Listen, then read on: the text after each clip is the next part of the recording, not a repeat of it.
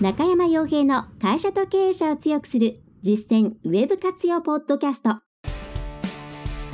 この番組では600社以上のウェブコンサル実績を持つ株式会社ラウンドナップ代表取締役の中山が会社経営者に必要な内容に絞り込んで抑えるべきウェブの話題やトピックスをビジネス目線でお伝えしています。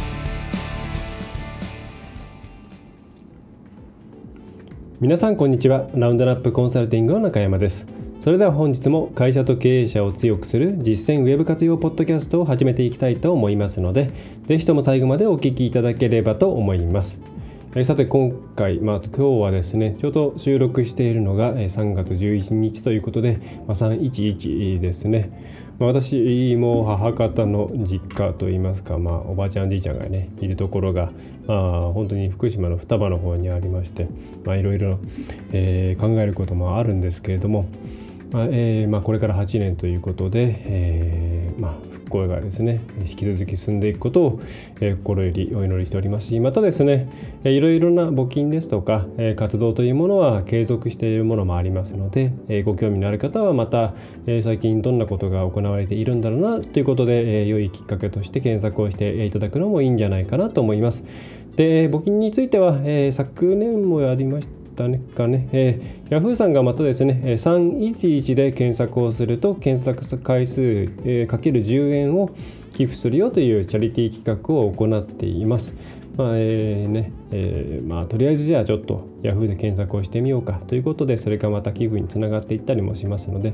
えー、そんなことから始めてみてはいかがでしょうか。はいえー、それではですね本日の話題としては、えー、タイトルとしては、まあ、知ってるだけではですねほとんど前に進んでいないのと同じですよというお話をしたいと思います。えー、どうしても、えー、中小企業小規模事業者もそうですけれどもウェブとか IT というものを会社の中に取り入れるってすごくまあ大変だと思うんですね。でそこでじゃあ、えー、一体どこが一番大変なのか、え導入までって、まあ、導入というか実際に活用を始めるまでって細かく分けるとさまざまなスペス、えー、ステップがあると思います。それは第一にまずどういうものがあるのかっていうのを知らなければいけないですしまたそれをじゃあ実際に使えるのかどうかっていう選定もしなければいけないですし費用とか工数とかどうやって誰がやるんだとかいろんなことを考えなくてはいけないんですけれども。えー、一番ですね実は大変なのがどこかここを先に知っておかないと結構ですね始めてみたら想像よりも大変で、えー、まあ、頓挫してしまった。え、途中で費用とか、まあ、含めたコストが急にかかる見込みになってしまってちょっと会社としてそれは話は聞いてないよということで進められなくなってしまったとか、え、そういうふうになりがちなんですね。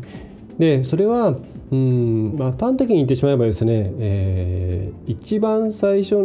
に手に入れた情報あこれ使えそうだなっていうものを、え、いかに自分たちの会社にフィットさせるかっていうところ組み込むかっていうところが一番大変です。結構これあの何ですかね例えるとすれば今からこう画用紙の上にうん犬の犬の、ね、絵を描いてください、えー、あのいかにもイラストっていうものではなくてちゃんとリアルなやつ描いてくださいって言われたらまあなんか頭の中には犬ってこんな感じだよねっていうイメージはあると思うんですけれども実際に描こうとすると手止まると思うんですね。なかなか描けないと思います、まあ、絵の,、ね、あの経験がある方であれば別ですけれども。でそれはなぜかっていうと自分の頭の中にある状態ほわっとした状態つまり情報だけを取り入れてなんとなく考えているような状態っていうのはあの都合のいいところが見えなくなります。また、えー、何でしょうねここはうまくいくだろうでここはうまくいかないだろうのうまくいかないだろうっていうところが、えー、なんとかなるだろうに全部自然に変換されちゃうんですね。でその結果としてじゃあいざ実際こう第一歩踏みしめてみるとあれこれも考えなきゃいけないしあれも考えなきゃいけないしここはうまくいくと思ったらあれうまくいかないぞとか実際にじゃあちょっと使ってみる。ツールなんかサービスとかを使ってみたらあれなんか思ったようなものが出てこないしこれ自分がいろんな加工しないとなんかダメなんじゃないかとか、えー、それを見せた時に周りの反応がきっといいはずだと思ったらあれ全然なんか冷めてる冷えてるぞみたいなですね。いろいろな問題が出てくるんですね。はい、でそこで、えー、皆さんにお伝ええー、お勧めしている考え方としてはこの知っている段階っていうのは何かを知ったわあすごいやってみたいこれならうちもできるんじゃないか同業者もやってるやってみようっていう段階は、まあ、ほとんど前に進んでいないというふうに考えてみてください。皆さん結構知った段階であ自分たちいい情報をつかんだぞこれをもとに頑張ればいいんだとかこれ入れればいいんだ進んだぞって思ってしまいがちなんですけどどんなにそれが本当にフィットするものであったとしても知っている段階全く手を動かしていない頭の中だけの段階では、まあ、ほとんどですね、えー、前に進んでいないですね。で実際それをじゃあ組み込むにはどうしたらいいだろうっていうふうに具体的な図面といいますか手でいろんなことを動かしてやっていく段階でようやくそれが進んだ状態にあるっていう考え方を持つことをお勧めします。結構ですねいろいろな会社の方々にあのお客様ですとかご相談いただいたような方々に ID とかウェブって今どういう活用状況ですかっていうふうに伺うと全然やってないよっていう会社ってそんなに多くはないんですね。ただ、えー、多いのがですねやっぱりいろいろ情報を集めたりしてこの辺がいいかなとか考えてはいるんで、まあ、それを実際に進めていきたいと思うんですよねみたいなそんな形がえー、多いですね。で実際にじゃあそれに基づいて社内にヒアリングをしたりとか何か活動を起こしましたかっていうことを伺うと、まあ、そういうことはやっていないと。とりあえず情報、まあ、アンテナを立てているのでそこで引っかかった情報の中で、まあ、今これをやるタイミングじゃないかとかそういうのがあったんでやってみたいと思っているような段階ですと。っていう感じですね。でこれはもちろんですねそこまで進んでもらったこと自体はとても素晴らしいことで全く全くこうアンテナを立てずに、えー、自分たちどうせ活用なんかできないしお金も、うん、ないし自分たちも仕事で精一杯だからどうしようもないよっていう、えー、まあ、自利品のような状態になってしまっているよりはですねはるかにいい状態であることに変わりはないんですけれども、えー、とはいえその今自分がいる段階は、まあ、全体が100だとしたらですね、まあ、5ぐらいしか進んでいないと。はいそういうふうに思ってみてください。はい、ね実際どんなテクノロジーも素晴らしいテクノロジーも脅し込まれなければ全然、えー、この何て言うんですかね、まあ、ビジネス的には意味がないんですね。でそんなことを一つ最近思ったニュースとしては、まあ、日系のコンストラクションコンストラクションですね建築関係の、えーえー、冊子とかニュースとかですけれどもまあ、これがあのトンネルの葉っぱですね。葉っぱ工事の時に、うん、その地質を移すそのトンネルの壁のところにですねここがどんな感じの地質になっていて硬さがどうなっていてとかそういうのをですね今まではそのまあその壊すですねえー、マシーンの方で、えー、把握するしかなかったんですけどもプロジェクションマッピングを使うことによって本当にですねこれぜひニュースを見ていただきたいんですけれどもあのこれからそこを、まあ、ぶっ壊すぞっていうですねそこに色がついていてここが硬くてここが柔らかいんだみたいなのがですね本当に人間の目に見えると非常に分かりやすくなっているわけなんですね。で、えー、こういうのってですね、えー、ここまでプロジェクションマッピングを持ってくるっていう発想って多分、まあ、私は初めて見たんですけれどもプロジェクションマッピングといえばなんかこうですね東京駅とかで有名になったように映像を映してあすごく今はこんな形でこうアーティスティックな表現ができるんだなとか、まあ、そういうところがメインになっていてじゃあその素晴らしい技術技術としては本当に今までにない素晴らしいものなわけなんですけれどもそれをじゃあ自分たちの業界でどういうふうに使うのっていう時に、まあ、なかなかそこが落とし込めないと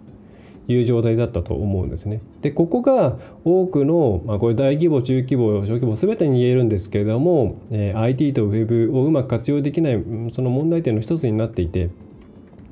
いろんないい技術はあるんですけれどもそれを皆さんの現場のところまでこう引きずり下ろしてくれるようなまあ、会社さんもそうですし、えーまあ、技術側のサポートもそうですし、えー、実際の事例ですねえー、ノウハウ経験みたいなものもその辺が一番ないんですね。だから結構今はもうインターネットとかウェブの世界っていろんなことがこうコロコロコロコロ変わってなんかある新しいトピックスがどんどん流れてくるんですけどももう今それはもう空の上をなんかビンビンビンビン飛んでいってしまっているだけで、まあ、基本的に捕まえられてないような状態なわけです。でそういう状態になっているのが Web と IT を使いこなしてないという状況なんですね。でちょっと話ずれちゃったので戻しますけれども、まあ、このプロジェクションマッピングなんかの話も こうやってあプロジェクションマッピングでこういう形で使ったら実際に自分たちの商売にものすごい役が役に立つじゃないっていうですね。ことを考えてそしてじゃあ実際に実装してみて使ってみようと。ここまで来てやっとまあビジネスとしてあ成果が上がったな、まあ、これによって、えー、無駄が省けたり危険性が下がったり、まあ、その危険性が下がったことによって取っておくマージンというものが減ってそれによってコストも下げられたりとか、えー、そういうですねさまざまな恩恵を得られるようになると。そういうところまで、うん、落とし込むっていうところがものすごく大変なんですね。はい、なので、えー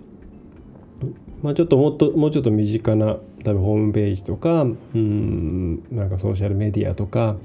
活用してみたいっていうようなうんふうに思ったとしても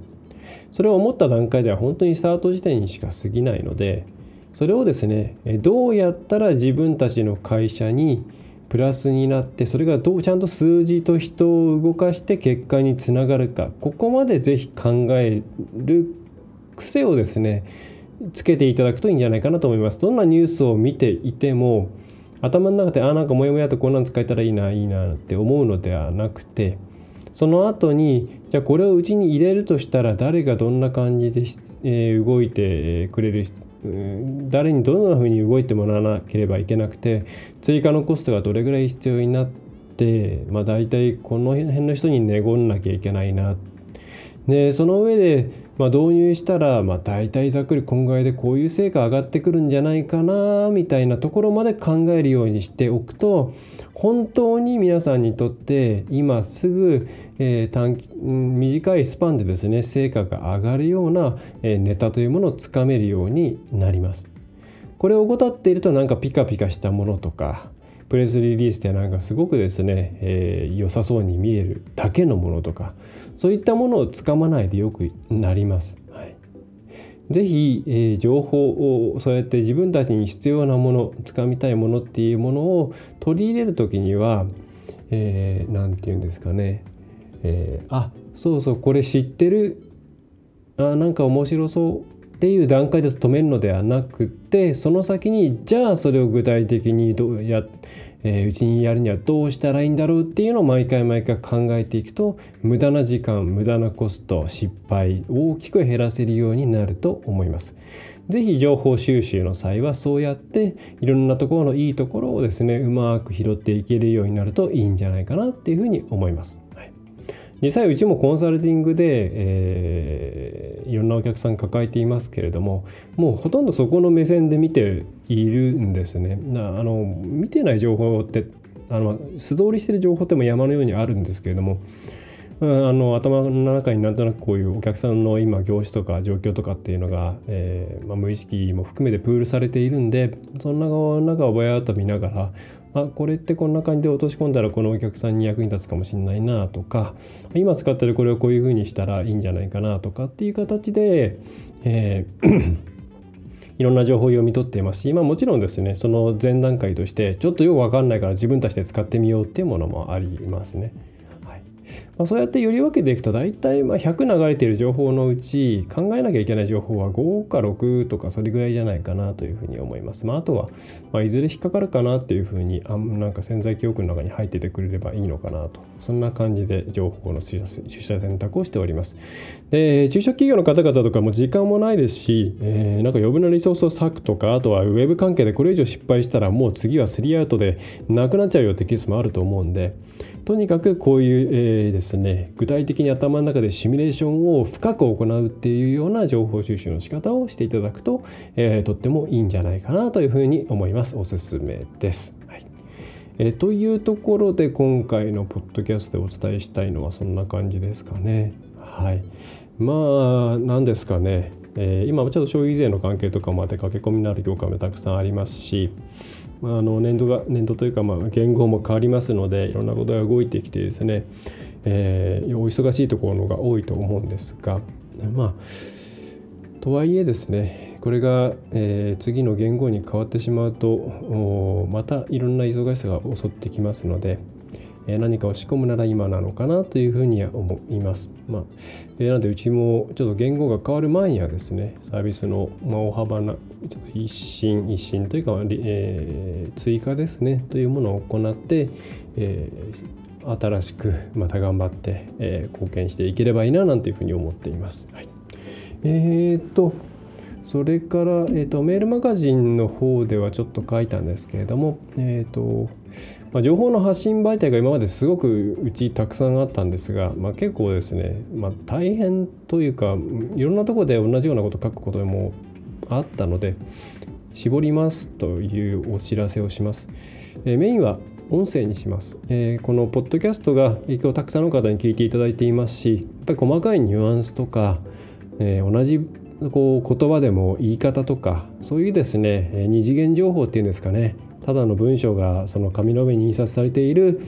えー、まあ、これも二次元か。だから、えー、3次元情報ですかね、えー、そこに高さが加わるような、え情報発信ができるのが音声の強み、えですのでまた一応幸い私は昔演劇部やってたんで喋、えー、ることにあまり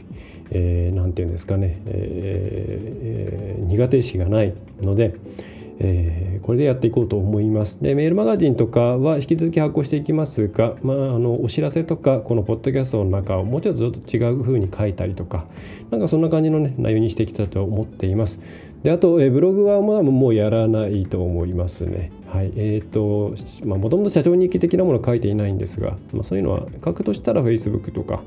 に書いていくかなと思います。あと紙のニュースレターはちょっとまあ今期間1年に4回ぐらい出してますよって形になっちゃってますがこれはこれできちんと文章を書くっていうことをやっていきたいのとインデザイン使うの好きなんで、え、続けていきたいと思います。ということでぜひポッドキャストですね中心にいろんなことやっていきますので、え、書き起こしがだいたい1ヶ月ぐらい経つとサイトにアップされますけれども、ま、それを待たず毎回、え、聞いていただけるととっても嬉しいです。はいえー、ということでですね、えー、まあ、なんかこの辺も今コミュニティ FM かなんかでやってみようかななんていうことも考えています。はい